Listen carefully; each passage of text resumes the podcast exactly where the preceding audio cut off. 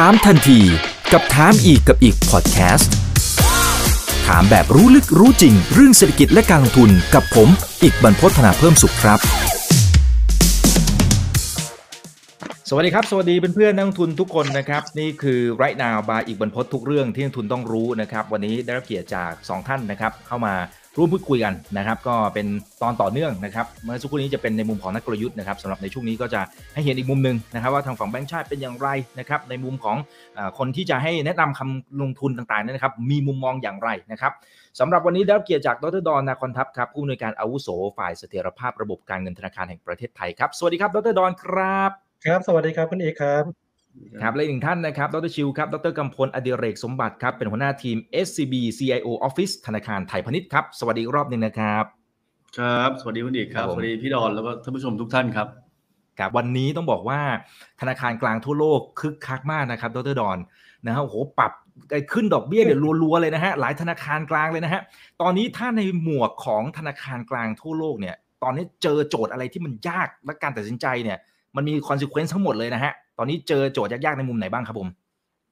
ครับแน่นอนครับ ตอนนี้โจทย์ยากสุดคือการคุมเงินเฟ้อนะครับ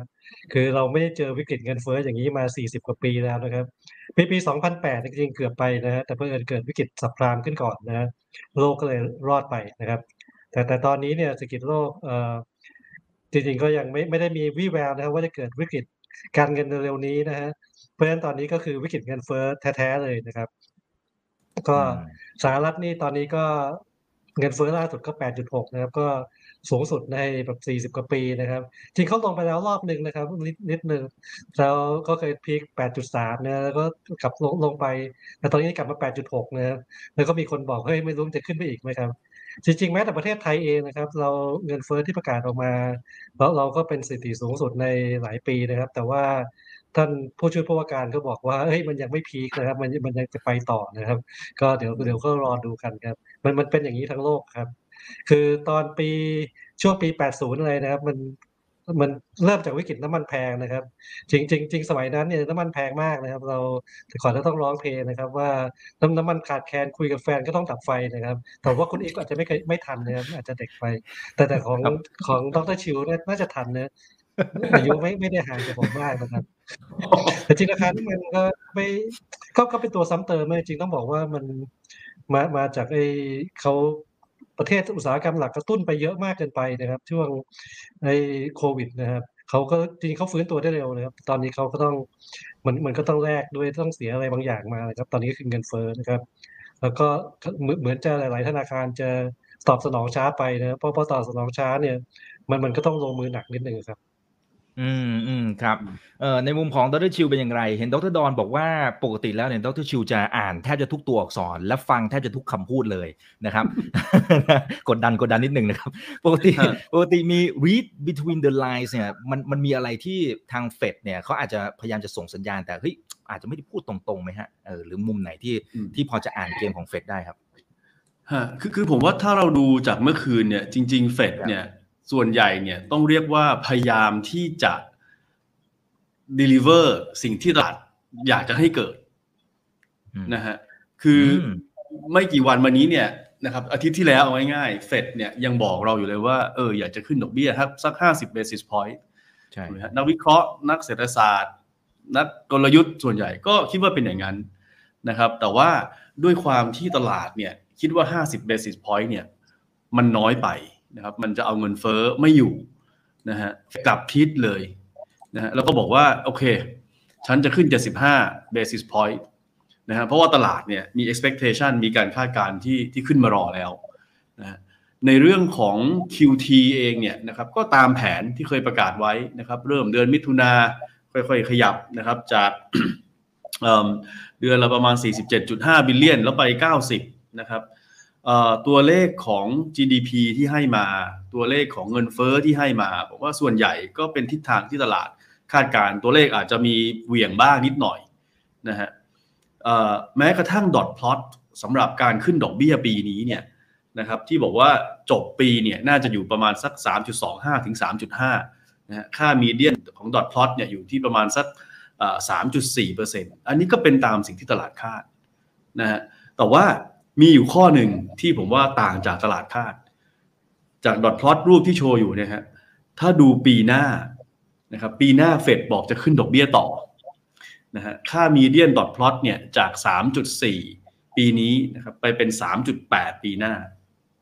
ก็ขึ้นอีกประมาณสักสองครั้ง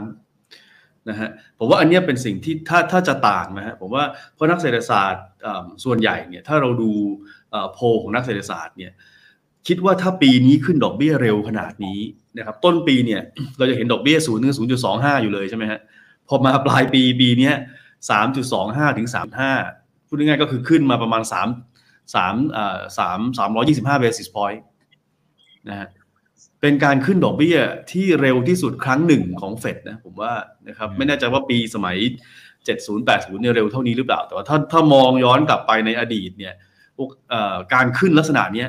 นะครับแล้วก็ดอกเบี้ยไปอยู่ในระดับที่ที่สูงเนี่ยนะครับเพราะรอบที่แล้วที่เฟดขึ้นดอกเบี้ยตอน ถ้าไม่นับช่วงช่วงที่เขาพยายามจะเบรกเรื่องของเอ่อ2006 2007 ที่มีเรื่องของอสังหาริมทรัพย์นะครับ อย่างช่วงของออการขึ้นดอกเบี้ยปี 2015 16 17 18 ช่วงเนี้ยดอกเบี้ยก็ขึ้นช้ามาก แล้วก็ไปจบแค่ 2.5นะฮะทีนี้ถ้าเกิดว่าเฟดส่งสัญญาณว่าปีหน้าจะขึ้นดอกเบี้ยต่อ นะครับ ในขณะที่นักเศรษฐศาสตร์ ภาคเอกชนส่วนใหญ่เนี่ยอาจจะมองว่าเฮ้ย 3.5 เนี่ยนะครับ 3.25ถึง3.5 เนี่ยมันเต็มที่แล้วนะครับ ผมว่าไอ้ความต่างตรงเนี้ยนะฮะมันอาจจะเริ่มมีผลเข้ามา แต่ว่าอาจจะเป็นในระยะถัดไป คือเมื่อคืนเนี่ยสิ่งที่ตลาดต้องการก็คือว่า 75 basis point นะครับแล้วรอบหน้าเนี่ยคุณจะเอา 50 หรือ 75 ก็มาว่ากันนะฮะแต่ว่าถ้าถ้าถามว่าเมื่อคืนมีอะไรที่แตกต่าง ก็จะเป็นประเด็นเรื่องดอกเบี้ยปีหน้านี่แหละ เพราะว่าผมคิดว่าตลาดอาจจะเริ่มมองว่าเออการขึ้นดอกเบี้ยเร็วขนาดนี้เนี่ยมันจะเริ่มมีผลต่อการฟื้นตัวของเศรษฐกิจนะครับเพราะว่าเราเห็นแล้วว่าโมเมนตัมของโลกเนี่ยนะฮะเศรษฐกิจมันชะลอลงนะฮะเรามีเรื่องของค่าครองชีพที่ขยับสูงขึ้นนะฮะในเรื่องของสงครามนะครับที่ยังอยู่ในประเทศที่เป็นประเทศที่ผลิตพลังงานเป็นหลักส่งออกเยอะนะครับผลิตอาหารเยอะส่งออกเยอะนะฮะก็ อันนี้ก็คงเป็นตัวหนึ่งที่ในระยะถัดไปน่าจะเริ่มเป็นประเด็นเข้ามาครับ อืมครับโอเคครับอขอบคุณมากนะครับ ถ้าหากว่าย้อนกลับมาดูนะครับ ในมุมของอการอ่านเกมนะครับ ทางฝั่งของเฟดอะไรต่างๆเนี่ยนะครับว่าโอเค รอบนี้เขาขึ้น 0.75%นะครับโดยดอนแต่ไม่แน่ใจว่ามันมากเพียงพอที่จะเอาทางฝั่งของเงินเฟ้ออยู่หรือเปล่าในมุมของดรดอนมองอย่างไร เพราะว่าโอเคมันเป็นตัวเลขทางการที่ที่เราคุยกันอยู่ 8.6%แต่ถ้าเอาเข้าจริงมันมันหลายคน ที่รู้สึกเหมือนกันนะครับว่าว่าเหมือนกับว่าตะกร้าของแต่ละคนมันไม่เหมือนกัน ไปเติมน้ำมันไปซื้ออันนู้นอันนี้เฮ้ยมันน่าจะมากกว่านั้นนะนะซึ่งซึ่งพอมันเป็นภาพแบบนี้เนี่ยกลายเป็นว่าต่อให้เราขึ้นไป 0.75%มันก็ยังไม่พอหรือเปล่าครับ ในสภาพความเป็นจริงครับ ครับนั่นนั่นนั่นนั่นคือคำถามสำคัญเลยครับจริงใครตอบได้เนี่ยผมคิดว่ารวยเลยนะครับว่าน่าน่าจะหาหาการลงทุนได้ คือครับถ้าถ้าเอาจริง ๆ เนี่ย ต้องบอกว่าก็มันก็จะมีคนที่ส่วนหนึ่งที่ว่าไม่เชื่อนะครับว่าจะเอาอยู่ได้นะฮะอืมแบบขึ้นไปสูงสุดตอนนี้ประมาณเท่าไหร่นะสามจุดแปดนะฮะสามสามจุดแปดนี่ถ้าเอาจริงๆเนี่ยถ้าเงินเฟ้อไปแปดเก้าเปอร์เซ็นต์นี่จริงๆ ถ้าถ้ากลับไปดูของปีเอ่อแปดศูนย์แปดหนึ่งนี่ไม่เอาไม่อยู่นะครับตอนนั้นต้องต้องขึ้นดอกเบี้ยไปสองหลักนะครับ แต่แต่ก็หวังว่าจะไม่ไม่ไม่ไม่ใช่แบบนั้นนะครับ ตอนตอนนี้ก็ยังลุ้นอยู่นะครับว่าเฟด ปัจจุบันนี้น่าจะเก่งกว่าเฟดในอดีตนะฮะเพียงเพียงแต่ว่าที่ผ่านมาเนี่ยแต่ละครั้งที่เอ่อเขาต้องต่อสู้กับวิกฤตเงินเฟ้อเนี่ยแบบเขาต้องขึ้นดอกเบี้ยสู้เงินเฟ้อเนี่ยสิบครั้งเนี่ยมีแค่สามครั้งที่สามารถเอ่อเอาชนะได้โดยโดยไม่ไม่เศรษฐกิจไม่ไม่ถดถอยรุนแรงนะฮะก็ก็จริงๆต้องบอกว่าสถิตินี้ไม่ได้เข้าข้างเฟดนะฮะแต่แต่ในใจผมผมก็ยังอยากลุ้นให้เฟดเอา soft landing ให้ได้ครับ อืมครับซึ่งจริงๆประโยคนี้เนี่ยเมื่อวานนี้คุณโจลันพาเวลนะครับก็ก็มีพูดถึงประเด็นเหมือนกันนะครับในเรื่องของตัว soft landing อะไรต่างๆนะครับอ่าเนี่ยเขาบอกว่า soft landing still on the table นะฮะมันยังอยู่บนโต๊ะอยู่นะนะแต่ว่ามันก็มีหลายคนก็เถียงนะครับ บอกว่าเฮ้ยมันจริงหรือเปล่านะฮะดรดอนคิดคิดว่ามันมันมีโอกาสมากน้อยแค่ไหนนะครับเพราะบางคนฟันธงไปแล้วอะครับว่าเฮ้ยยังไงมันก็ต้อง hard landing ถึงจะเอาเงินเฟ้อรอบนี้อยู่อะครับแล้วเดี๋ยวดรชูเสริมได้นะครับประเด็นนี้ ครับถ้าถ้าถ้าดูจากสถิติในอดีตเนี่ยที่อย่างที่เรียนเนี่ยคืออมมันไม่ได้เข้าข้างเฟดนะครับ โอกาสที่พาวจะจะจะแพ้นี่มีอยู่สูงนะครับ จริงๆต้องบอกว่ามีคนไปสังเกตนะครับ ตอนที่เอ่อท่านประธานพาวตอนให้สัมภาษณ์นะครับ ดูเหมือนจะไม่ค่อยมีความมั่นใจเท่าไหร่นะครับ แม้แม้ปากจะบอกว่า soft landing on the table นะครับแต่ก็มีคนไปดูภาษากายภาษา ดูว่าเออสงสัยไม่แน่ใจว่าท่านท่านจะเอาได้ลงได้จริงจริงไหมนะครับอะอันนี้อันนี้ก็เป็นประเด็นนะครับ แต่แต่ว่านะครับถ้าถ้าดูจากคาดการณ์ดอกเบี้ยของตลาดนะครับ จริงจริงๆแล้วเนี่ยดอกเบี้ยก็ยังไม่ได้คาดการณ์ให้ตลาดไม่ได้คาดการณ์ดอกเบี้ยไปสูงมากนะหมายความอันนี้หมายความว่าตลาดโดยรวมเนี่ยส่วนใหญ่เนี่ยยังมองว่าเฟดจะเอาอยู่นะครับต้องต้องต้องต้องบอกอย่างนี้ถ้าถ้าเอาดูจากดอกเบี้ยในตลาดพันธบัตรครับ อืมอืมครับดรชิวเหรอครับ ยัง on the table ไหมฮะ ไอ้ soft landing เนี่ยนะครับอืมก็น่าจะ on the table อะแต่ว่า table ของใครนี่อีกเรื่องหนึ่งนะฮะไม่รู้ table ของเจพาวหรือเปล่าอืมคือคือผมผมผมว่ามันตอนนี้สิ่งที่ธนาคารกลางเนี่ยนะครับโดยเฉพาะทั้งเฟดทั้งทั้งธนาคารกลางในในเอ่ใหญ่ๆเนี่ยผมว่าสิ่งที่เขาพยายามจะส่งสัญญาณให้ตลาดก็คือว่าเฮ้ย ฉันคุมเงินเฟ้ออยู่นะครับฉันไม่ behind the curve ผมว่าคำนี้คือสิ่งที่เขาพยายามส่งสัญญาณนะครับอย่างอย่างที่ทางดรดอนเรียนนะครับว่าเจพาวเนี่ยอาจจะพูดไป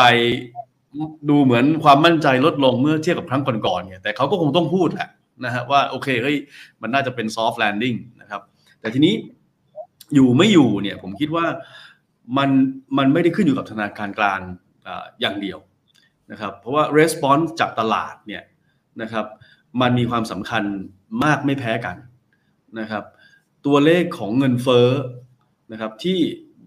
มันมีปัจจัยที่เฟดอาจจะคุมได้บ้าง และคุมไม่ได้เลยนะฮะอืมเพราะฉะนั้นตราบใดที่เลขเงินเฟ้อเนี่ยมันยังมีลักษณะของอผลกระทบจากในสิ่งที่เฟดควบคุมไม่ได้เนี่ยนะครับผมว่าโอกาสที่มันอะไม่อยู่บนโต๊ะของเจพาวเนี่ย มันก็สูงใช่ไหมฮะซึ่งซึ่งประเด็นเนี้ยอ่ารอบที่แล้วที่ผมคุยกับคุณอีกเนี่ยอืมเอ่อจำได้ว่า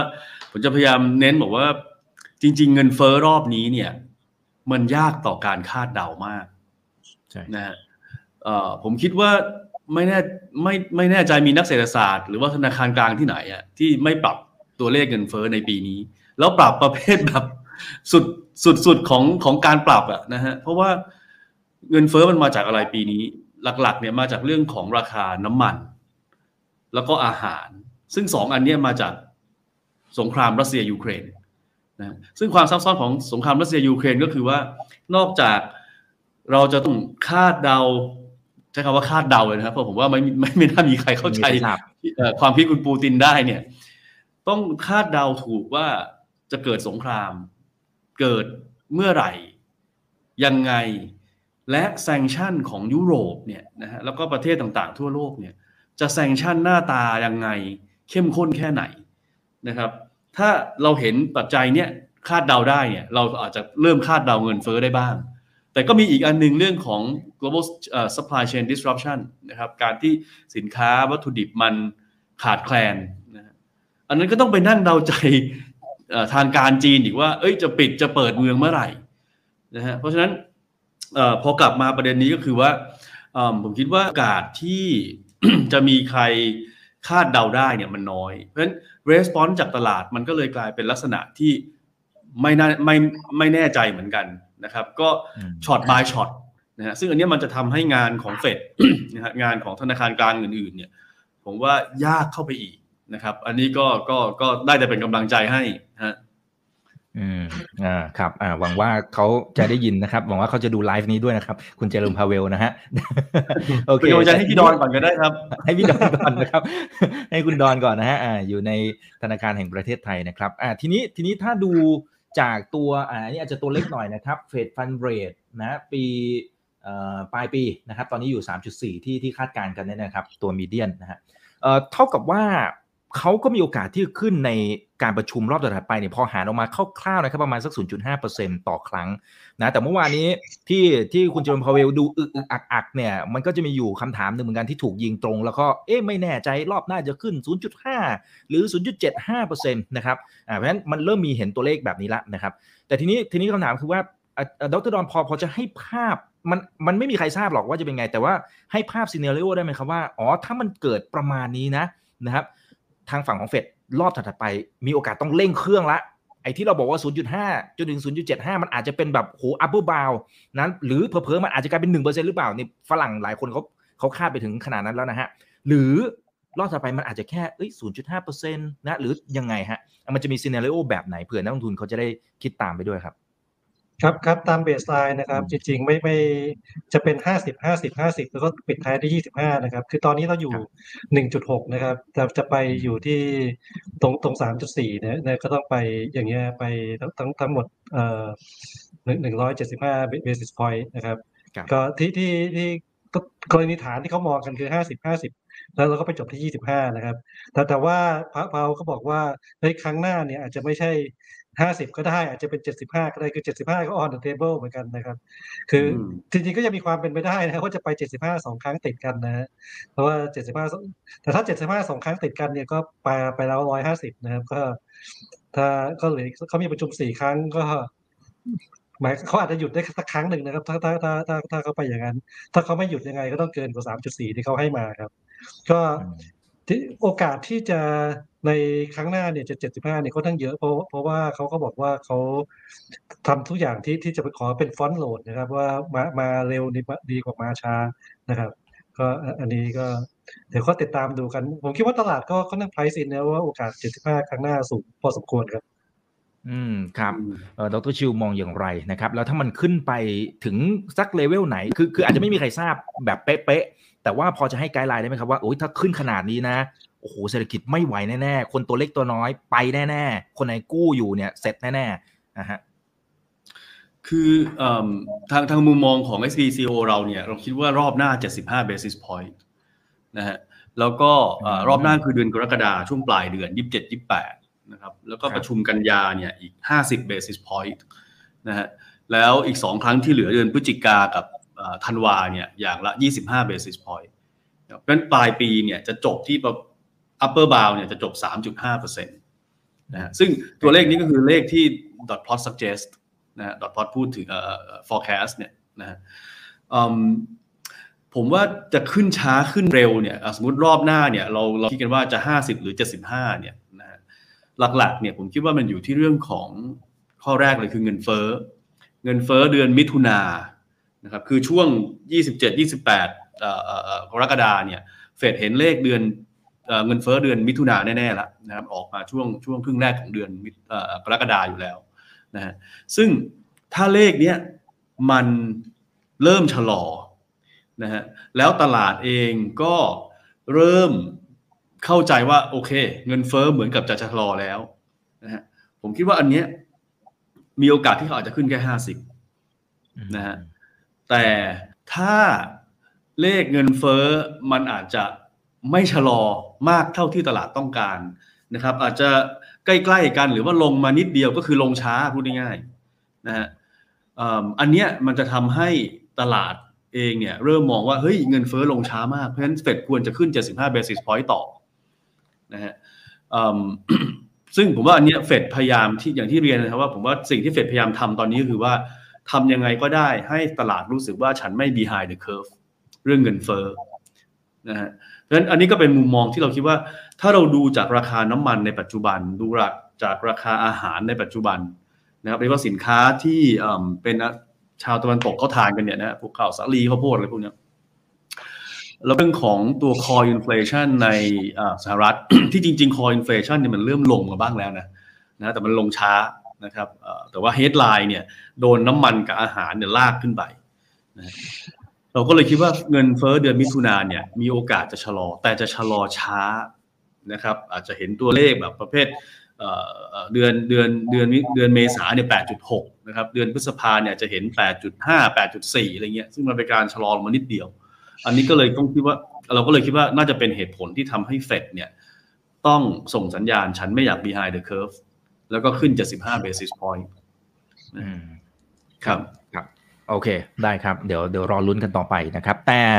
เอ่อทีนี้ทางฝั่งของธนาคารกลางทั่วโลกนะครับ ดรดอน วันนี้อย่างที่เราเกรินกันไปตอนแรกนะครับ โอ้โห พาเรทกันขึ้น อัตราดอกเบี้ยนะครับ ไล่มาตั้งแต่ตอนเช้าเลย เช้าตู่เนี่ย บราซิลนะฮะ มาก่อนเพื่อนเลยนะครับ แล้วก็ไล่มาฮ่องกง สวิตเซอร์แลนด์ อังกฤษนะครับ ก็ทยอยกันขึ้นมา ทีนี้ในบ้านเรา ในบ้านเราจริง ๆ ตอบยาก นะครับเพราะว่าดรดอนอยู่แบงค์ชาติด้วยแต่ว่าพอจะให้ไกด์ไลน์เป็นภาพคร่าวๆได้ไหมครับว่าเนี่ยชาวบ้านเขาขึ้นไปหมดแล้วนะครับ บ้านเราเนี่ย ตอนนี้เรากำลังพิจารณาในมุมไหนว่า เราต้องขึ้นหรือเปล่านะครับ เพราะคนอื่นขึ้นไปแบบนี้ มันอาจจะมีผลเสียตามมาหรือเปล่าถ้าเราไม่ขึ้นนะครับ จริง ๆ จะว่าตอบง่ายก็ง่ายตอบยากก็ยากนะครับที่ว่าตอบง่ายคือยังไงก็ขึ้นแน่นะครับ อันนี้ยังไงก็ขึ้นแน่แต่ที่ตอบยากเนี่ยคือขึ้นขึ้นขึ้นเมื่อไหร่เท่านั้นนะฮะ ประชุมล่าสุดเนี่ยคณะกรรมการเนี่ยก็มีมติสี่ต่อสามบอกว่าให้คงไว้ก่อนนะครับ ว่าขอขอขอดูพิจารณาสถานการณ์นะครับ แต่ทีนี้เนี่ยเดี๋ยวผมเล่าให้ฟังว่าว่าสถานการณ์มันมีอะไร ตอนที่ประชุมเนี่ย ตอนนั้นเนี่ยการคาดการณ์การขึ้นอัตราดอกเบี้ยของสหรัฐเนี่ย จริง ๆ เรายังคิด พอๆกับดอทพอตนะครับคือคือไปจบสิ้นปีที่ที่สองจุดแปดนะครับคือคืออันนี้ก็จะมาเร็วและมามาเยอะกว่ากว่ากว่าที่ทางคณะกรรมการมองไว้นะครับซึ่งซึ่งข้อมูลพวกนี้เนี่ยก็จะเป็นข้อมูลหนึ่งเนี่ยที่ที่ถูกฟีดเข้าไปในการประชุมคณะกรรมการนโยบายการเงินครั้งต่อไปนะครับ ก็จริงๆถ้าถ้ามองเฉพาะอันนี้อย่างเดียวเนี่ยแล้วมองว่าเงินเฟ้อในประเทศจะเป็นยังไงเนี่ย ก็ก็ก็มีโอกาสพอสมควรที่อาจจะมาได้เร็วตั้งแต่ครั้งหน้านะครับในในในเดือนสิงหา แต่ตอนนี้จริง ๆ ในในประเทศเนี่ยรัฐบาลเพิ่งมีมาตรการออกมานะครับชะลอพวกพวกการขึ้นของราคาออกมานะมันก็ อันนี้อันนี้ก็จะเป็นอีกปัจจัยหนึ่งที่ที่ต้องเอามาพิจารณาร่วมกันนะครับ เพราะเพราะฉะนั้นก็จริง ๆ ก็ยังไม่ทราบก็ต้องปล่อยให้เป็นหน้าที่ของของกรรมการนะครับ แต่จริงๆแม้แต่กรรมการด้วยกันเองเนี่ยท่านรองผู้ว่าเมทีเนี่ยท่านก็ให้สัมภาษณ์กับสื่อ THE STANDARD นะครับ ท่านก็บอกว่าจริงๆเนี่ยกรรมการทุกคนแบบค่อนข้างอิสระกันนะจริงๆ ไม่มีใครรู้ว่าอีกคนหนึ่งจะโหวตอะไรนะครับ เพราะเพราะเพราะฉะนั้นเนี่ยต่อให้ไปถามกรรมการเองเนี่ยคือผมไม่ใช่กรรมการผมยังตอบไม่ได้ แต่ผมคิดว่าถามกรรมการเองเนี่ยก็ก็อาจจะตอบไม่ได้เหมือนกันนะครับ ว่าว่าว่าจะขึ้นคราวหน้าหรือยังนะครับ อืมอืมครับอ่าเพราะฉะนั้นต้องมาถามดรชิวแล้วกันนะครับนะฮะอ่าเผื่อเผื่อจะตอบได้นะครับเผื่อจะอ่านใจทางฝั่งของกนงนะครับ แต่ทีนี้ทีนี้พอคนอื่นเนี่ยเขาขึ้นไปแบบค่อนข้างจะเร็วแบบนี้นะฮะ reaction กับทางฝั่งของเฟดเนี่ยแต่กว่าเราจะประชุมรอบหน้าโอ้โหไม่รู้มันมันมันอีกเท่าไหร่ฮะอีกอีกเดือนสองเดือนใช่ไหมครับดรดอนประมาณนั้นใช่ไหมครับอ่าอีกอีกสองเดือนสิงหาอ่าสิงหาก็คืออีกสองเดือนนะครับอ่าเพราะฉะนั้นระหว่างนี้จนถึงอีกสองเดือนเนี่ยโอ้โห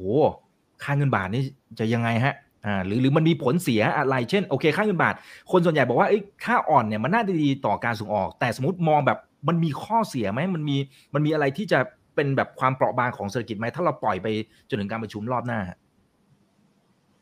อืมผมผมคิดนี้ฮะว่าถ้าในแง่ของการขึ้นดอกเบี้ยของไทยเนี่ยคือสัญญาณอย่างที่อย่างที่พี่ดอนเรียนเมื่อสักครู่นะครับว่าจาก ผลการประชุมนะครับ แล้วก็ตัว statement เนี่ยชัดเจนมากว่าเตรียมขึ้นดอกเบี้ยแล้วนะครับสี่สามเนี่ยสามท่านก็ส่งสัญญาณบอกว่าอยากขึ้นดอกเบี้ย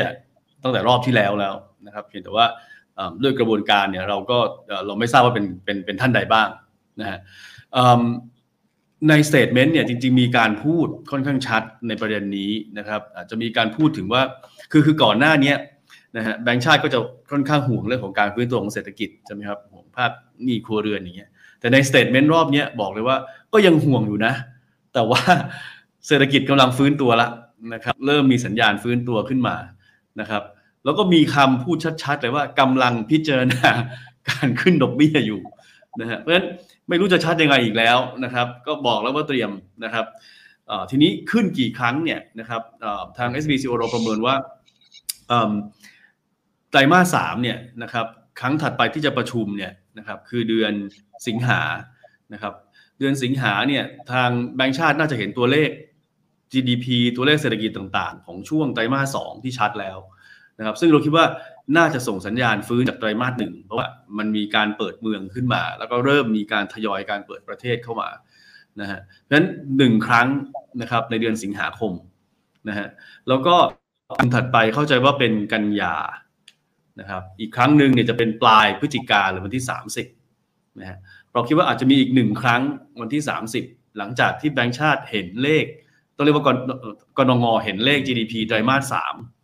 นะครับซึ่งเราก็คิดว่า GDP ไตรมาสสามก็คงฟื้นตัวต่อจากไตรมาสสองอยู่แล้ว เพราะว่าท่องเที่ยวเปิดเต็มไตรมาสแล้วนะครับฐานที่ต่ำจากปีที่แล้วมันก็จะมาช่วยทำให้เลข headline GDP เนี่ยมันบอกว่าเฮ้ยเศรษฐกิจมันฟื้นนะครับเพราะฉะนั้นมันก็จะเป็นตัว อนุญาตให้แบงก์ชาติขึ้นดอกเบี้ยได้ ตามความต้องการจัดการเงินเฟ้อนะเพราะฉะนั้นตอนนี้เรามองว่าขึ้นดอกเบี้ยสองครั้งในปีนี้นะครับ ช้าหรือเร็วไปไหมเนี่ย ผมคิดว่าก็อยู่ที่สัญญาณของของของทางแล้วก็การสื่อสารของธนาคารประเทศไทยอะนะครับผมคิดว่าถ้าสื่อสารชัดๆ ว่าเตรียมจะขึ้นอยู่แล้วเนี่ยนะครับตลาดก็ต้อง price in อยู่แล้ว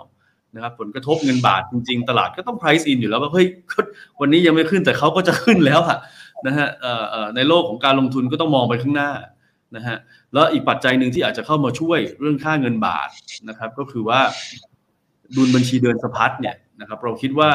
น่าจะเริ่มดีขึ้นนะครับขาดดุลน้อยลงนะครับ เพราะนักท่องเที่ยวเริ่มเข้ามา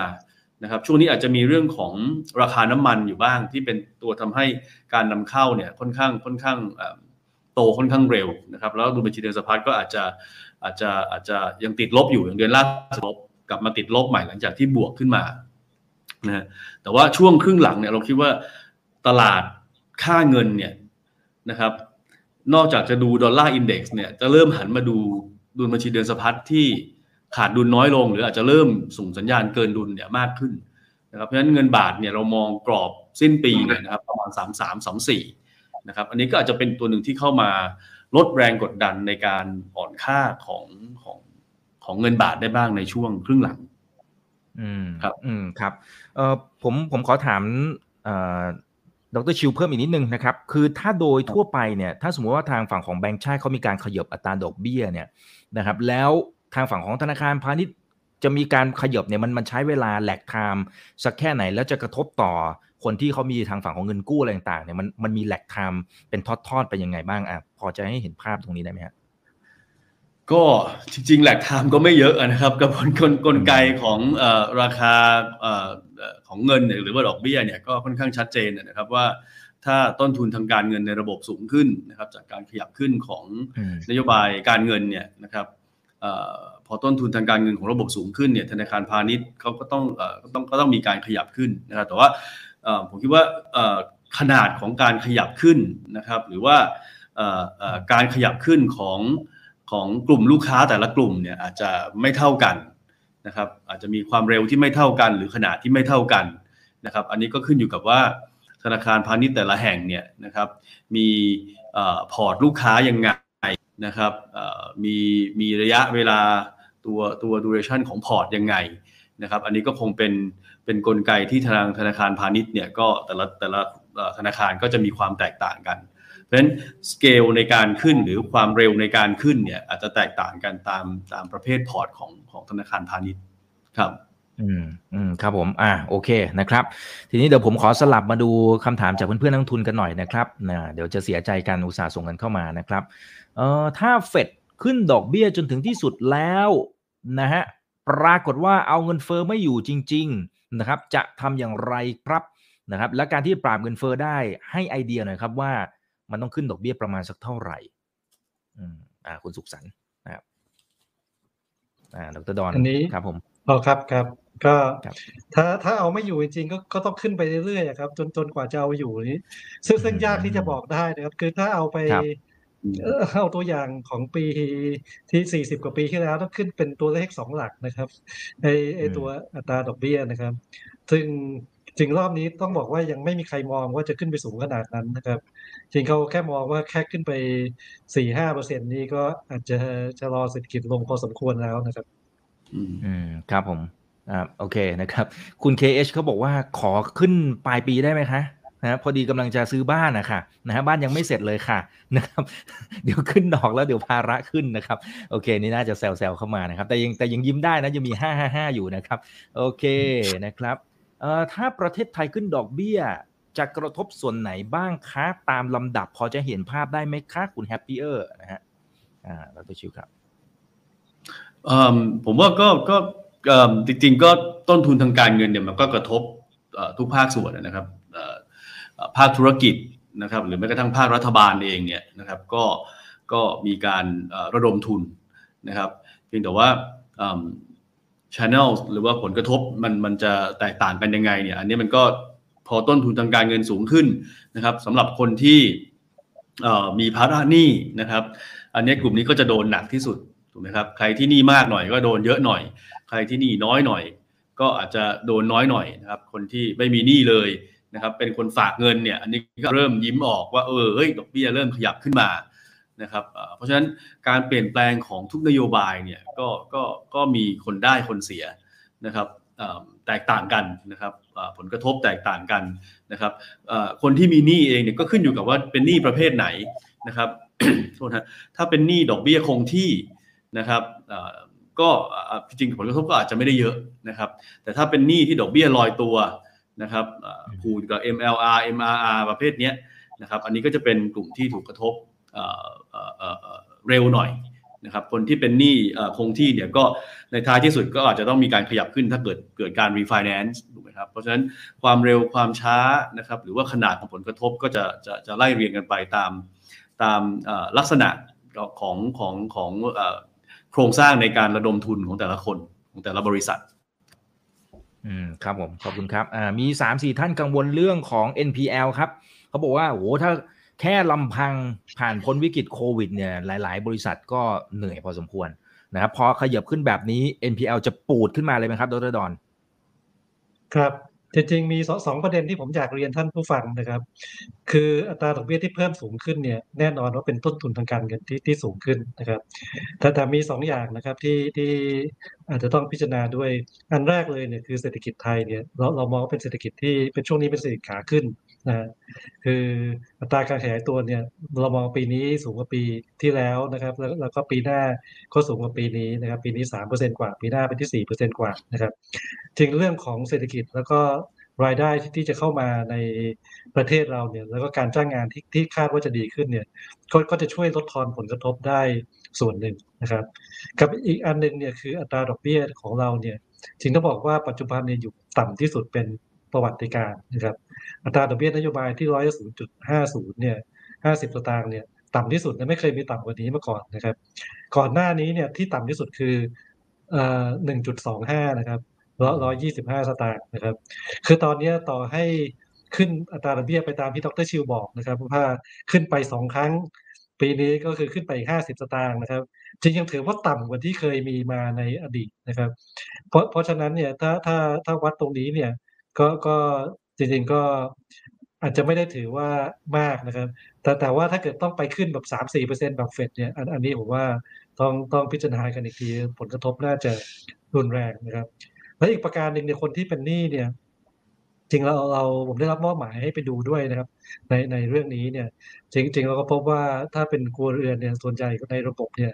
จะเป็นหนี้ที่เป็นอัตราดอกเบี้ยคงที่ หรือไม่ก็อาจจะลิงก์กับตัว MLR แต่เป็นพวกที่จ่ายค่างวดคงที่นะครับซึ่งพวกอัตราดอกเบี้ยบ้านนะครับพวกแต่พวกสินเชื่อบ้านเนี่ยธนาคารพาณิชย์เนี่ยจริงเขา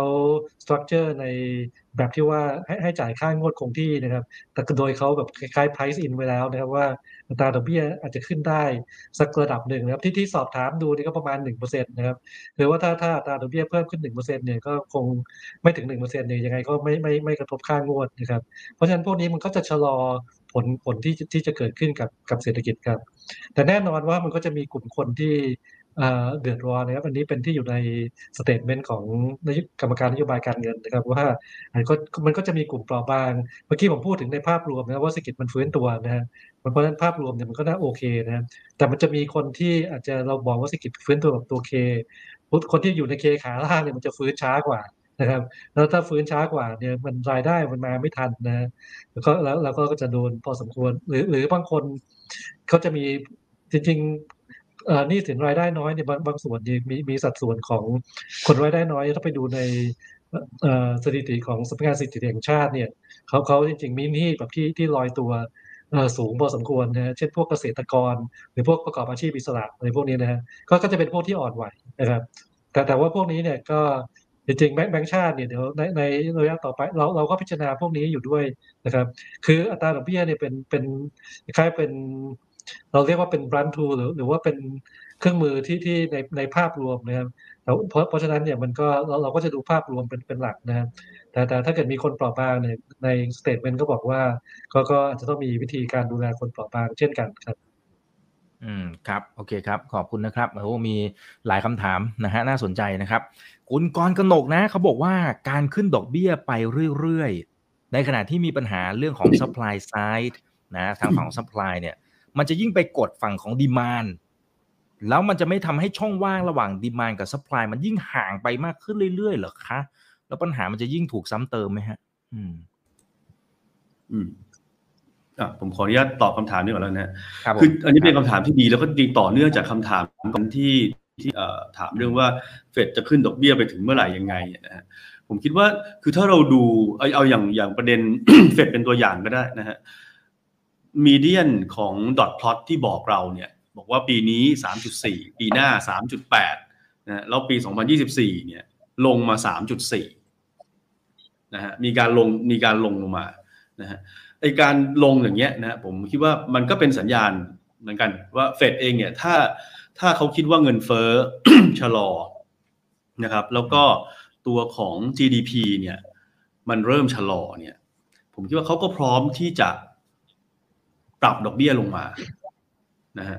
ถามว่าในประเด็นคำถามที่เกี่ยวข้องกับเรื่องเอ่อ demand pool หรือว่าเรื่อง cost push คือ demand pool คือเงินเฟ้อที่มาจากการฟื้นตัวของเศรษฐกิจกำลังซื้อใช่ไหมครับดีขึ้นเนี่ยธนาคารกลางขึ้นดอกเบี้ยนะครับ แต่ถ้าเงินเฟ้อมาจากเรื่องของต้นทุนการผลิตที่สูงขึ้นนะฮะอันนี้ก็อาจจะเป็นสิ่งที่ธนาคารกลางทั่วไปก็อาจจะต้องประเมินว่าเอ๊ะมันมันถึงจังหวะที่ต้องขึ้นดอกเบี้ยหรือยัง นะแต่รอบนี้เนี่ยผมคิดว่าสิ่งที่เกิดขึ้นในสหรัฐนะครับ หรือว่าในบ้านเรานะฮะอย่างที่ที่แบงก์ชาติระบุใน statement เนี่ยเราเห็นเงินเฟ้อมาทั้งสองด้านใช่ไหมฮะเราเห็นทั้ง cost push แหละเราเราเห็นอุปปัจจัยด้านอุปทานจากเรื่องของราคาน้ำมันนะครับ จากเรื่องของออราคาอาหารราคาอาหารที่ขยับขึ้นนะฮะแต่เราก็เห็นการฟื้นตัวของเศรษฐกิจด้วย ค่าจ้างในสหรัฐเนี่ยโต 5%เปอร์เซ็น ครึ่งปีแรกนะครับ อันนี้มันเป็นคอมบิเนชันมันเป็นส่วนผสมของทั้งอุปสงค์และอุปทานนะฮะถ้าเขาขึ้นดอกเบี้ยไปจนกระทั่งอุปสงค์มันเริ่มชะลอได้นะครับเงินเฟอ้อที่มาจากด้านอุปสงค์มันเริ่มชะลอลงได้เนี่ยนะฮะผมคิดว่าอันนี้ธนาคารกลางก็ก็คงต้องเริ่มพิจารณาได้นะครับ ว่าเออเฮ้ยถ้าเกิดว่าอุปสงค์มันชะลอเศรษฐกิจมันชะลอเงินเฟอ้อมันลงนะครับเขาก็คงไม่จาเป็นต้องขึ้นดอกเบี้ยไปเรื่อย นะครับผมคิดว่าอันนี้มันมีจังหวะพอสอยู่แล้วนะครับ ซึ่งในอดีตถ้าเราไปดูเราก็จะเห็นว่าไซเคิลในการขึ้นดอกเบี้ยเนี่ยนะครับวัฏจักรในการขึ้นดอกเบี้ยเนี่ยก็จะเห็นการหยุดอยู่นะครับ อันนี้ก็ก็ผมคิดว่าไม่มีธนาคารกลางไหนนะครับที่ที่ที่จะอยากขึ้นดอกเบี้ยไปเรื่อยๆนะครับ เพราะว่าอย่างที่เราทราบกันก็คือว่า ธนาคารกลางเนี่ยเหมือนเขามีลูกแก้วอยู่สามแก้ว ผมจะชอบใช้ตัวอย่างเนี่ยนะครับ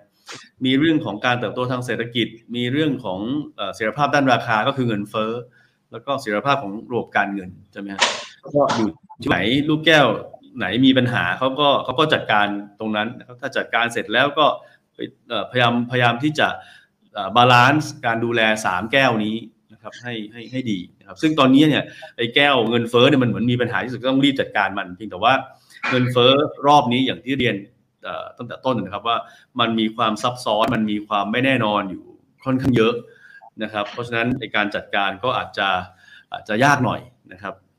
อืมอืมครับ คุณแฮปปี้นะฮะบอกว่าแล้วถ้าสงครามยุติแล้วครับดรดอน เงินเฟ้อน่าจะคลี่คลายเลยไหมฮะ สงครามยุติน่าจะเป็นข่าวดีนะครับ ที่เราน่าจะเห็นคือเรื่องของราคาน้ำมันน่าจะลงนะครับ ก็จริงสำหรับหลายประเทศ อันนี้น่าจะดีเลยเพราะว่าเงินเงินเฟ้อที่มาจากด้านสป라이เนี่ยเป็นอะไรที่ธนาคารกลางเนี่ยดูแลไม่ได้นะครับธนาคารกลางดูแลได้เฉพาะด้านที่เป็นด้านความต้องการสินค้าและบริการกับกับด้านที่เป็นเรื่องของการคาดการณ์นะแล้วแล้วจริงๆ ราคาน้ำมันที่ลงมาเนี่ยจะช่วยเรื่องการคาดการณ์ด้วยนะครับ เพราะเพราะว่าจริงๆธนาคารในประเทศไทยเนี่ยจริงๆเรา ที่ที่เราขึ้นอัตรามองว่าต้องขึ้นอัตราดอกเบี้ยเนี่ยเพราะเรามองไปแล้วว่าราคาน้ำมันจะทรงตัวอยู่สูงเป็นเวลานาน เวลามันอยู่สูงเป็นเวลานานถึงมันเป็นด้านที่มาจากด้านต้นทุนก็เถอะแต่แต่ว่ามันทำให้ทุกคนชวนคิดว่าของมันขึ้นราคาแล้ว เดี๋ยวก็อยากจะผู้ผลิตก็อยากจะเพิ่มราคาแรงงานก็ขอขึ้นค่าจ้างแรงงานมันจะขึ้นไปเรื่อยๆนะอันนี้เป็นเรื่องของการคาดการณ์ซึ่งซึ่งเราเราก็ไม่อยากให้เกิดขึ้นเฟดเฟดก็เช่นกันนะเฟดที่เขา แสดงตัวให้ว่าเขาทัฟเนี่ยเพราะเขาเขาไม่อยากให้การคาดการณ์มันหลุดลอยไปนะครับเพราะเพราะฉะนั้นจริงๆน่าจะช่วยได้เยอะแต่สำหรับอเมริกาเนี่ยจริงๆผมยังไม่ค่อยมั่นใจนะครับว่าเพราะอเมริกาเนี่ย ต้องต้องบอกว่าเศรษฐกิจเขาเนี่ยมีความแข็งแรงมากนะครับเขาอัดฉีดเม็ดเงินมหาศาลของตัว ทั้งนโยบายการคลังและนโยบายการเงินนะครับก่อนก่อนในก่อนหน้านี้นะครับ แล้วแล้วมันทำให้คล้ายๆว่าเศรษฐกิจเขาเนี่ยตอนตอนนี้เนี่ยอยู่สูงกว่าไอ้ที่ควรจะเป็นตามศักยภาพนะครับอันนี้มันจะมีแรงกดดันเงินเฟ้อด้านที่มาจากด้านความต้องการสินค้าและบริการอยู่แล้วนะครับจริงของของถ้าถ้าถ้าถ้าสงครามหยุดเนี่ยเราน่าจะสบาย แต่แต่อเมริกาเนี่ยคิดว่าก็ยังก็ยังท้าทายอยู่ที่ที่จะหยุดเงินเฟ้อที่มาจากด้านความต้องการสินค้าและบริการครับ อืมครับครับโอเค ขอบคุณมากนะครับ มีหลายท่านบอกว่า เอ๊ะทางฝั่งของเฟด เขา behind the curve อ่าโอเคนะครับมันก็เลยลิงก์ไปที่ทางด้านของคุณมูฮัมหมัดเอวิเลียนนะครับซึ่งเขาเพิ่งให้สัมภาษณ์ในช่วงเช้าวันนี้เองนะครับบอกว่าเฟดโอ้โห make mistake นะฮะแล้วก็เหมือนกับว่าทำมาตั้งแต่ปีที่แล้วอะคำข้อผิดพลาดนะครับนะปีที่แล้วก็ควรจะขึ้นได้แล้วนะครับก็ไม่ยอมขึ้น รอบนี้เขาฟันธงบอกว่าเฮ้ยเฟดจริงๆ ยูต้องขึ้น 1%ซะด้วยซ้ำยูขึ้นแค่ 0.75%เองโอ้โหนี่มันผิดพลาดแล้วผิดพลาดอีกนะครับแต่นี้ดรชิวนะครับ มีความคิดเห็นอย่างไรนะครับสำหรับประเด็นนี้ อืม ก็เอิ่มเข้าใจหัวอกเขาไหมฮะ ของของเฟดก็ก็เข้าใจนะฮะ คือสำหรับนักลงทุนทั่วๆไปเนี่ย เวลาที่ตลาดเป็นแบบนี้เนี่ย เราก็อาจจะอยากหาอืมยังไงอะที่ระบายอะนะครับก็ก็อืมเอ่อส่วนหนึ่งเนี่ยเอ่อผมว่าคุณโมฮัมหมัดเอง ซึ่งซึ่งจริง ๆ ต้องเรียนว่าแกเป็นคนที่เก่งมากอะนะครับเอ่อเป็นนักเศรษฐศาสตร์แล้ว ก็นักกลยุทธ์การลงทุนที่บริหารพอร์ตนะครับของ PIMCO ซึ่งเป็นบริษัทจัดการเรื่องของการลงทุนขนาดของโลก แต่ทีนี้ผมว่าถ้าถ้าเราจะ blame เอ่อเอ่อตำหนิแต่ธนาคารกลางอย่างเดียวตอนนี้ก็อาจจะดูไม่ค่อยแฟร์เท่าไหร่นะครับก็อย่างที่เรียนว่าเงินเฟ้อรอบนี้เนี่ยถ้าจะคาดการณ์ได้นะฮะ ต้องรู้ว่าสงครามเกิดเมื่อไหร่ ยังไงแซงชั่นยังไงจบเมื่อไหร่ถูกไหมฮะอีกประเด็นหนึ่งเนี่ยที่ที่ผมว่ามันค่อนข้างยากมากรอบนี้เนี่ยคือโควิด เนี่ย เป็นอะไรที่ใหม่ถูกไหมครับ ตอนมันเกิดขึ้นเนี่ยปฏิกิริยาของท่านของธนาคารกลางหรือของรัฐบาลทั่วโลกก็คือว่า เอาสภาพคล่องไปอยู่ในกระเป๋าของครัวเรือนของประชาชนให้เร็วที่สุด นะครับเพราะว่าเราบอกให้ทุกคนอยู่บ้านใช่ไหมฮะเพราะฉะนั้นไอเหตุการณ์เนี้ยนะครับมันก็เกิดขึ้น แล้วก็เกิดขึ้นหลายรอบด้วยนะฮะเรามีทั้งสายพันธุ์แรกถูกไหมฮะสายพันธุ์เดลต้าสายพันธุ์โอไมครอนเนี่ยก็เป็นบทเรียนในช่วงนั้นว่าใครกล้าถอนคันเร่งสักทีเพราะว่ากลัวถอนคันเร่งเร็วเกินไป ว่าธนาคารกลางทั่วไปธนาคารกลางส่วนใหญ่ก็เจอลักษณะนี้ว่าเอ๊ะจะถอนคันเร่งอ้าวเฮ้ยมาอีกแล้วสายพันธุ์ใหม่นะครับจะถอนคันเร่งอ้าวเฮ้ยมาอีกแล้ว ก็ต่างคนก็เลยยั้งยั้งในการถอนคันเร่งนะแต่ทีนี้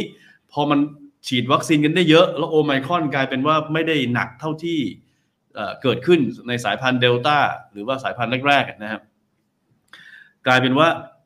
ยิ่งในสหรัฐเนี่ย มันกลับมาทันทีเลยนะฮะเรื่องกำลังซื้อใช่ไหมครับ เพราะว่าอย่างที่ทางดรดอนเรียนก็คือว่ามีการกระตุ้นไปเยอะนะครับ แล้วจังหวะที่เฟดกำลังจะเริ่มคิดว่าจะแตะเบรกแล้วนะใช่ไหมครับเพราะต้นปีเนี่ยเขาส่งสัญญาณขึ้นดอกเบี้ยชัดละ เพียงแต่ไม่ได้ขึ้นดอกเบี้ยเร็วขนาดนี้ดันมีสงครามเข้ามานะครับมีสงครามครับเพราะฉะนั้นเอ่อไอความไม่แน่นอนหลายๆอย่างที่มันเกิดขึ้นในช่วง 12 เดือนที่ผ่านมาเนี่ย ผมคิดว่ายาก นะครับ ค่อนข้างยากที่ที่จะมีหน่วยงานใดหน่วยงานหนึ่งเนี่ยสามารถที่จะคาดเดาคาดคาดการนะครับ หรือว่าวิเคราะห์เหตุการณ์เหล่านี้ได้นะครับแต่ก็ก็เข้าใจในฐานะที่ที่อย่างอย่างคุณคุณโมฮัมหมัดเอเรียนเนี่ยก็อาจจะมองว่าเอ้ยไอเหตุการณ์พวกนี้มันก็มันก็มีสัญญาณมาบ้างแล้วนะครับจริงๆ ถ้าเฟดยอมที่จะส่งสัญญาณชัดตั้งแต่แรกนะครับ คือแน่นอนการที่เราแตะเบรกเนี่ย มันจะต้องมันจะต้องมีมีคนที่เวลาขับรถเร็วๆเนี่ยใช่ไหมฮะมันก็ต้องมีคนหัวทิ่มบ้างแหละ อยู่ที่ว่าใครคาด seat belt หรือเปล่าถูกไหมฮะคนไม่คาด seat belt ก็อาจจะเจ็บหนักหน่อยนะครับแต่ถ้าคนที่มี seat belt อยู่ก็อาจจะปลอดภัยนะฮะแต่ตอนนี้มันกลายเป็นว่ารถมันแรงมากจนแม้กระทั่งคนที่คาด seat belt ก็อาจจะเจ็บไปด้วยนะครับ เพราะว่าโดน โดนหัวไปมงประตูอะไรอย่างเงี้ยนะครับก็อาจจะมองมุมนี้นะฮะครับ โอเคฮะเห็นภาพเลยครับ เปรียบเทียบเห็นภาพรู้สึกเจ็บด้วยเลยฮะโดนมงฮะโอเค คุณกรนะครับคุณกรเขาบอกว่าโหอย่างนี้ถ้า recession มีโอกาสหมายถึงภาวะเศรษฐกิจถดถอยมีโอกาสมาเร็วกว่าที่คาดนะฮะไทยเจอผลกระทบสักกี่เปอร์เซ็นต์โอ้โหนี่ประเมินเป็นเปอร์เซ็นต์เลยฮะจะประเมินยังไงฮะดรดอนแต่เป็นว่าเจอผลกระทบ อย่างไรอะในมุมไหนบ้างนะครับผมถ้าถ้าถ้าสหรัฐ recession มาเร็วเนี่ยผมคิดว่าไทยหนักนะครับ เพราะเพราะว่าเราแม้เราจะเป็นเศรษฐกิจขาขึ้นเนี่ยแต่เราเพิ่งขึ้นนะครับเราเราเราเพิ่งเพิ่งเพิ่งเริ่มแบบตั้งตั้งไข่ได้ดีๆนะอย่างที่แบงค์ชาติประมาณเนี่ยเราเราจะกลับไปสู่ระดับก่อนโควิดเนี่ยประมาณต้นปีหน้านะครับ อันนี้ถือว่าช้ากว่าหลาย ๆ ประเทศนะครับ ถ้าถ้าถ้าการเกิด recession ของสหรัฐเนี่ย ยาวไปอีกสักปีสองปีเนี่ยก็เราก็จะแข็งแกร่งกว่านี้นะครับถ้าเกิดมาเร็วกว่าที่คาดนี้อันนี้สหรัฐตอนนี้ต้องบอกว่าเขาเป็นคู่ค้าสำคัญลำดับหนึ่งของของประเทศไทยนะครับ ก็เราส่งออกไป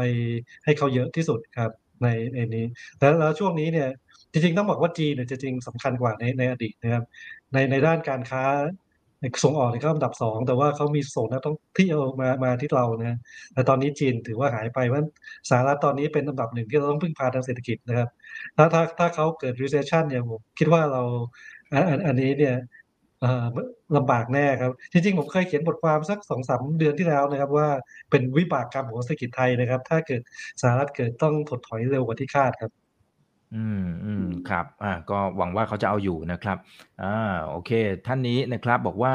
อ่าสวัสดีครับคุณอีกนะครับ นอกจากเรื่องของดอกเบี้ยรบกวนสอบถามเรื่องของการผ่อนปลนลูกหนี้ของธนาคาร อันนี้น่าจะดรดอนนะครับถ้าอย่างนั้นนะครับเอ่อการผ่อนปลนลูกหนี้ของแบงก์ชาตินะครับ ว่าน่ากำลังจะสิ้นสุดมาตรการเร็วๆนี้ฮะเดือนนี้เดือนหน้าเนี่ยนะเราจะรับมือกันอย่างไร แล้วก็จะทบกระทบต่องบการเงินของธนาคาร แล้วก็เสถียรภาพในภาพรวมอย่างไรนะครับ ครับก็มาตรการช่วยเหลือครับครับมาตรการช่วยเหลือนี่ก็ต้องบอกว่าจริงๆก็คล้ายๆกับนโยบายการเงินนะครับ คือในในตอนโควิดที่ผ่านมาเนี่ยเราเราต้องใช้นโยบายการเงินที่ผ่อนคลายเป็นพิเศษนะครับแล้วก็มีมาตรการช่วยเหลือแบบที่เราก็ไม่เคยมีมาก่อน เช่นกันนะครับ แต่ว่ามาตรการพวกนี้เนี่ยถึงเวลาเนี่ยจริงๆต้องมีการสิ้นสุดนะครับต้องต้องบอกว่าประเทศไทยเนี่ย จะสิ้นสุดช้ากว่าคนอื่นนะครับ ไม่ว่าเป็นนโยบายการเงินหรือนโยบายช่วยเหลือทางการเงินของสถาบันการเงินนะครับ แต่ว่านโยบายที่จะสิ้นสุดส่วนใหญ่จะไปสิ้นสุดในปีปีนี้นะครับ แล้วก็จริงๆปีหน้าก็ยังมีนะครับ เพราะเพราะฉะนั้นจริง ๆ ยังมีเวลานะครับว่าให้ เราเราก็พิจารณาอยู่นะครับแต่ถ้าดูตัวเลขล่าสุดของสถาบันการเงินเนี่ยต้องบอกว่ามีมีความเข้มแข็งพอสมควรเลยนะครับ เพราะว่าอย่างตัวเลขหนี้เสียในระบบธนาคารพาณิชย์เนี่ยของสิ้นไตรมาสหนึ่งของปี 65 เนี่ยจริงๆต่ำต่ำกว่าของสิ้นไตรมาสหนึ่งของของปี 63 นะครับก่อนก่อนที่โควิด จะจะจะระบาดนะครับแน่นอนว่าส่วนหนึ่งมันมีเพราะเป็นเพราะมาตรการช่วยเหลือ แต่เราก็หวังว่า ตอนที่มาตรการช่วยเหลือเนี่ยหมดอายุลงเนี่ย มันก็เป็นช่วงเดียวกันกับที่เศรษฐกิจไทยจะฟื้นตัวอย่างมั่นคงพอดีครับอืมครับโอเคครับขอบคุณนะครับอ่าทีนี้ดรชิวครับคือถ้าสมมติว่าทางฝั่งของเฟดที่เราคุยกันมาเนี่ยนะครับโอเค รอบนี้ 0.75%รอบหน้าที่เราคุยกันคือ อาจจะมีโอกาสเหมือนกัน 0.75%ในขณะที่อะแบงก์ชาติเรานะครับขึ้นแหละ แต่ขึ้นแค่ไหนอ่าถ้าคุยกันในตลาดก็อาจจะบอกว่า 0.25%ต่อให้เราขึ้นไปกับเขามันก็ยังมีส่วนต่างอยู่ดีครับ นะหรือในท้ายที่สุดแทนที่เราจะขึ้น 0.25 มันกลายเป็นว่าเราอาจจะต้องขึ้นมากกว่านั้นหรือเปล่าฮะดรชิวมองไงฮะก็ผมว่าความแตกต่างในการทำนโยบาย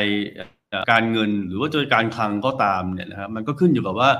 เรามีความแตกต่างกันในเรื่องของสภาพเศรษฐกิจนะครับ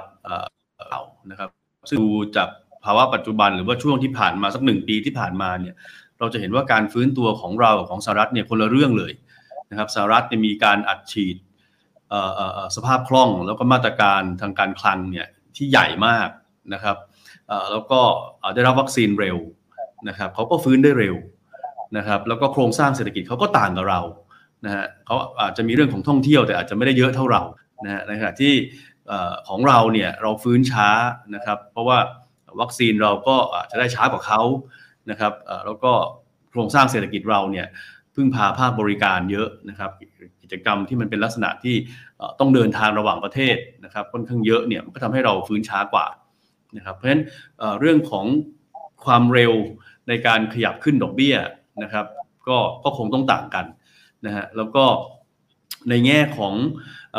การเติบโตตามศักยภาพเนี่ยนะครับหรือว่าเรื่องของเงินเฟ้อเองเนี่ยนะครับที่มันต่างกันเนี่ยมันก็จะทำให้เวลาขึ้นดอกเบี้ยจะขึ้น ช้าเร็วต่างกันแล้วเนี่ยจุดที่จะไปหยุดขึ้นดอกเบี้ย มันก็จะต่างกันด้วยนะครับบ้านเราเนี่ยอย่างที่เรียนว่ารอบก่อนหน้านี้เราเคยมีดอกเบี้ยอยู่สูงสุดเนี่ยประมาณสัก 1.75 ถ้าผมจำไม่ผิดนะครับ ตอนนั้นเนี่ยเราขึ้นรอบที่ ช่วงที่เฟดขึ้นดอกเบี้ย 2015 16 17 18แต่แถวนั้นนะฮะเราก็ขึ้นขยับตามขึ้นมา แต่เราก็เราตอนนั้นเราก็เราก็ขึ้นช้ากว่านะครับ แล้วก็ขึ้นได้จาก 1.5 ไปเป็น 1.75หลังจากนั้นเราก็เริ่มเริ่มเริ่มขยับลงมานะครับ เพราะฉะนั้นไอ้ความแตกต่างของปัจจัยทั้งในแง่ของการฟื้นตัวของเศรษฐกิจนะครับการเติบโตตามศักยภาพ หรือว่าเรื่องของเงินเฟ้อเนี่ยผมว่ามันก็จะทำให้ความแตกต่างเรื่องของดอกเบี้ยเนี่ยเกิดขึ้น อืมครับโอเคนะครับ ขอบคุณนะครับ เดี๋ยวน่าจะได้อีกประมาณสักสองสามคำถาม คุณธินพันธ์เขาบอกเป็นห่วงเรื่องของ hyper stagflation นะครับ stagflation แบบขั้นแบบโอ้โหไฮเปอร์เลยฮะนะมีโอกาสมากน้อยแค่ไหนนะฮะหรือเอาแค่ stagflation รอบนี้เทียบกับไอ้รอบก่อนนู่นนะฮะ1970ดรนอนดรดอนมองอย่างไรครับเออนะครับมีโอกาสเกิดขึ้นมากน้อยแค่ไหนครับ ณณตอนนี้ต้องบอกว่าน้อยมากนะครับ เพราะว่า stagflation เนี่ยมันต้องเป็นสองอย่างรวมกันนะครับ ว่าเงินเฟ้อสูง แล้วแล้วเราก็เศรษฐกิจเนี่ยโตต่ำนะครับ หรือว่าติดลบด้วยซ้ำนะครับต้องต้องบอกว่าเงินเฟ้อเนี่ยสูงแน่นอนเพราะมันมีตัวเฟชั่นอยู่แล้ว แต่ตัวของของสแต็กเนี่ยจริงต้องบอกว่ายังค่อนข้างห่างไกลนะครับจริงเอาเอาง่าย ๆนะครับ ตัวตัวเลขประมาณการของธนาคารแห่งประเทศไทยเนี่ยที่3.2เลยครับปีนี้นะครับจริงๆ หลาย ๆ คนเนี่ยอาจจะมองว่าเฮ้ยมันดูสูงกว่าของ EAC เนี่ยน่าจะให้ไม่ถึงนะครับของของไทยพาณิชย์นะครับไม่ถึง3ด้วยซ้ำทิ้งในตลาดเนี่ยหลาย ๆ คนให้ไม่ถึง3นะครับ แต่ถ้าเอาตัวเลขทางคณิตศาสตร์ง่าย ๆ นะครับ ว่าเราเรามีตัวเลขของในไตรมาสหนึ่งแล้วเนี่ยแล้วเราให้ไตรมาสที่เหลือเนี่ยโตในตาไตรมาสต่อไตรมาสเท่ากับศูนย์เนี่ยคือคือคือไม่ได้โตเลยเนี่ย ทางทางสตาฟของธนาคารประเทศไทยคำนวณมาว่าขั้นต่ำที่เราได้เราเราจะได้เท่ากับว่าเศรษฐกิจปีนี้จะโตร้อยสองจุดแปดนะครับอันนี้คือตัวเลข Q on Q เนี่ยไม่โตเลยนะครับศูนย์เฉลี่ยได้เท่ากับศูนย์ตลอดทั้งสามไตรมาสนะครับจะจะโตที่สองจุดแปดนะครับเพราะฉะนั้นเนี่ยเราเราเราก็มองแล้วอันนี้เนี่ยต้องเป็นน่าจะเป็นขั้นต่ำนะครับเมื่อกี้อย่างดรชิวบอกว่าไตรมาสสองนี่เริ่มเปิดประเทศเนี่ยมันก็หมายความว่าอัตราการขยายตัวไตรมาสต่อไตรมาสของเราเนี่ยโอกาสจะเป็น ศูนย์ก็ไม่น่าจะมี ถ้าจะเฉลี่ยให้ได้ศูนย์มันหมายความว่าอีกสองไตรมาสที่เหลือมันต้องมีติดลบมันมันก็ตอนนี้คิดคิดคิดว่าไม่ไม่น่าจะมีความเป็นไปได้น้อยนะครับ แต่แต่ทั้งทั้งนี้ทั้งนั้นนะครับคิดว่าตัวแปรสำคัญเนี่ยจริง ๆ คือเรื่องเรื่องของนักท่องเที่ยวต่างประเทศนะครับ ว่าการเปิดประเทศแล้วนักท่องเที่ยวต่างประเทศเข้ามามากน้อยแค่ไหน จริงผมคิดว่าตัวเลขของธนาคารประเทศไทยที่มองไว้ว่าปีนี้มาหกล้านคนเนี่ยเผลอๆอาจจะเป็นขาต่ำด้วยซ้ำนะครับจริงๆอาจจะมาได้มากกว่านี้ ถ้าถ้ามาได้มากกว่านี้เนี่ยผมคิดว่าเศรษฐกิจก็จะสามจุดสองนี้น่าน่าน่าจะต่ำไปด้วยนะครับ เพราะในไอแต่ต่อให้เหลือแค่สามจุดสองเนี่ยถ้าเกิดเทียบกับปีที่แล้วเนี่ยหนึ่งจุดหกปีนี้สามจุดสองปีหน้าสี่เปอร์เซ็นกว่าเนี่ยเมื่ออันนี้ถ้าดูเฉพาะตัวเลขเนี่ยคือเรียกว่าห่างไกลจาก stagflation นะครับมันจะเป็น stagflation ก็ต่อเมื่อตัวตัวเลขปีนี้ สามเปอร์เซ็นต์แต่ปีหน้าไม่สี่นะปีหน้าเขาสามหรือสองอะไรอย่างเงี้ยอันนี้เนี่ยซึ่งจริงๆก็อาจจะมีโอกาสเป็นไปได้นะถ้าถ้าเกิดสหรัฐเกิดเข้าสู่ถดถอยเร็วอะไรเนี่ยมันมันก็ไม่ไม่ไม่ถึงกับเป็นไปไม่ได้ แต่ว่าณณขณะนี้เนี่ยคิดคิดว่าเราเรายังห่างไกลจาก stagflation ครับ อืมครับ โอเคนะครับบางท่านบอกโอ้ขึ้นน้อยไปนะฮะทางฝั่งอเมริกาโอ้แค่นี้น้อยไปเหรอครับนะครับโอเคเดี๋ยวขอดูหน่อยนะครับ การส่งออกนะครับจะเจอผลกระทบมากน้อยแค่ไหนนะครับอ่าหมายถึงถ้าในเชิงของไม่รู้ว่าเขาอยากจะเชื่อมจากค่าเงินบาทหรือเปล่านะครับ อืมอืมก็คือคือผมว่าตอนนี้เนี่ยสิ่งที่ ถ้าเราจะประเมินการฟื้นตัวของเรื่องส่งออก หรือรวมถึงเรื่องท่องเที่ยวด้วยเนี่ยนะครับหลักๆก็คือต้องดูจากเศรษฐกิจโลกนะฮะว่าเศรษฐกิจโลกเนี่ยจะชะลอตัวในลักษณะแบบไหนนะครับคือเราเราเห็นแล้วแหละว่าเศรษฐกิจโลกชะลอตัวปีนี้เพราะปีที่แล้วโตมาเยอะมากเพราะว่าฐานจากปี 2020 มันสูงมากเอ้ยต่ำมากใช่ไหมฮะทีนี้ถ้ารูปแบบของการเกิด recession ในบางประเทศเนี่ยนะครับเป็นลักษณะ technical recession ก็คือว่าติดลบ 2 ไตรมาสติดกันเมื่อเทียบกับไตรมาสที่แล้วนะครับซึ่งมีโอกาสนะครับมีโอกาสที่จะเป็นอย่างนั้น ด้วยการที่เราเห็นเรื่องของต้นทุนทางด้านการผลิตนะครับ แต่ว่าค่าจ้างอาจจะโตไม่ทันนะครับ เราเห็นในเรื่องของอตัวเลขเงินเฟ้อนะครับที่ออกมาแล้วก็ดอกเบี้ยที่ขยับขึ้นมาเร็วในในหลายประเทศอย่างเงี้ยนะครับในยุโรปก็มีโอกาสเกิดเทคนิคtechnical recession ค่อนข้าง นะฮะในอเมริกาเองเนี่ยเรายังมองว่าโอกาสค่อนข้างต่ำนะครับเพราะฉะนั้นภาพรวมของการชะลอตัวของเศรษฐกิจโลกเนี่ยเราคิดว่า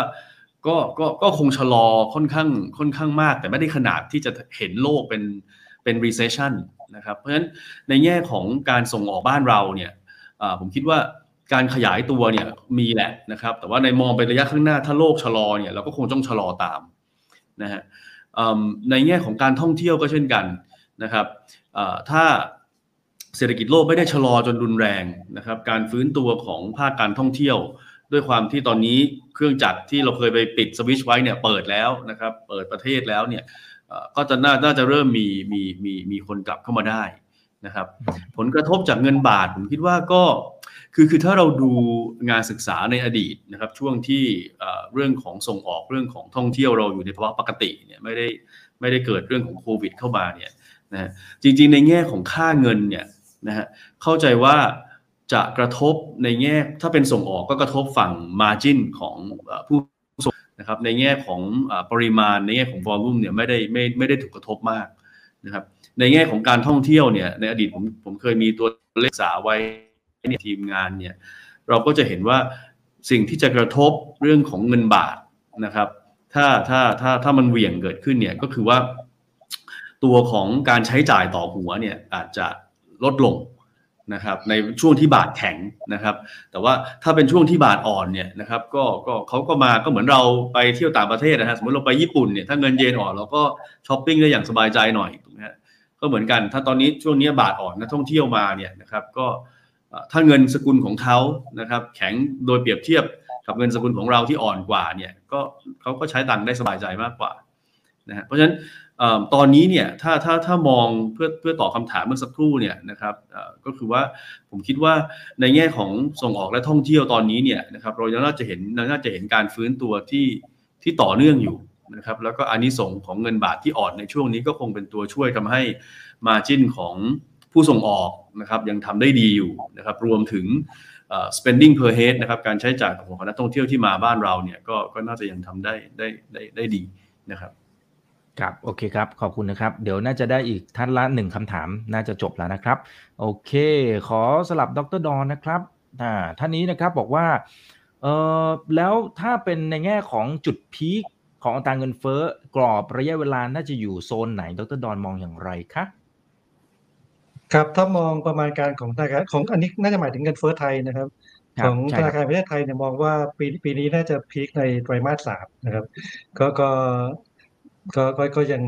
ตอนนี้คือยังยังยังไม่ถึงสูงสุดนะครับ แต่ว่าจากนั้นก็จะเริ่มลงมานะครับ แล้วจริงปีหน้านี่เรามองเงินเฟ้อแค่แค่สองจุดห้านะครับ ก็ถ้าถ้าถ้าเป็นอย่างนี้แล้วลงมาจริงๆเนี่ย ก็หมายความว่าไอ้ stagflation เนี่ยไม่ไม่มีแน่นอนนะครับ แต่แต่อย่างไรก็ตามเนี่ยถ้าปีนี้เงินเฟ้อที่ขึ้นมาเนี่ยเราก็ต้อง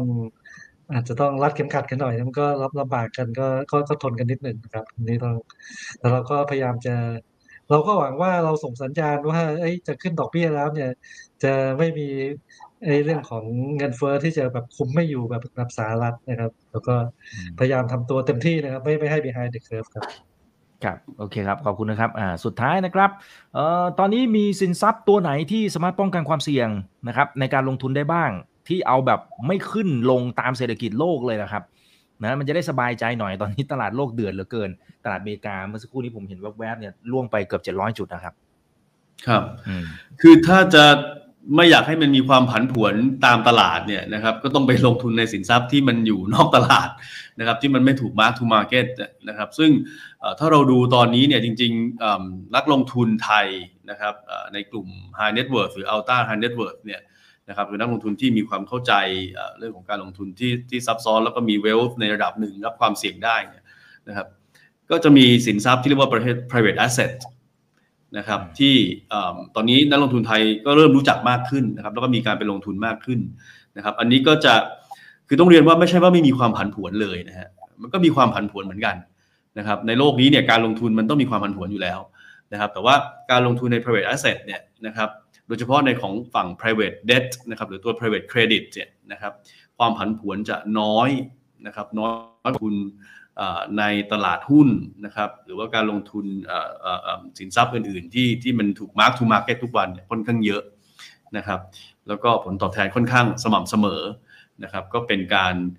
สร้างนะครับกระแสเงินสดในในใน portfolio ได้ค่อนข้างดีนะครับแต่ว่าสินค้ากลุ่มนี้ก็ จะเป็นสินค้าสำหรับกลุ่ม Ultra High Net Worth เป็นหลักนะครับ อันนี้ก็แต่ว่าถ้านักลงทุน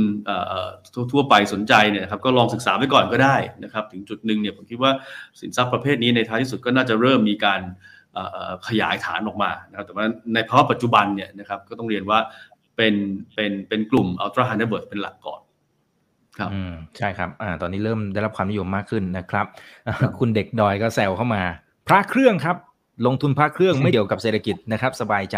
นะฮะได้ได้บุญด้วยนะครับ โอเคได้ครับความศรัทธาล้วนๆนะความศรัทธานะครับ ขอบพระคุณนะฮะแต่นี่น่าจะแซวเข้ามานะครับ คุณเด็กดอยขอบคุณนะครับ ก็ขอบคุณทุกท่านที่ติดตามชมกันด้วยนะครับ1,600 ท่านนะครับยังไงฝากกดไลค์กดแชร์กันด้วยนี่ถือว่าเป็นความรู้ดีๆนะครับ แชร์ไว้ไปดูตั้งแต่ตอนต้นเราจะเห็นภาพทั้งหมดเลยนะครับ วันนี้ขอบคุณทั้งสองท่านมากๆนะครับ ทางดรดอนและดรชิวนะครับโอเคครับครั้งหน้าเป็นเรื่องไหนรอติดตามนะครับ นี่คือไรนาบายอีกบนพศทุกเรื่องที่นักทุนต้องรู้วันนี้สวัสดีครับ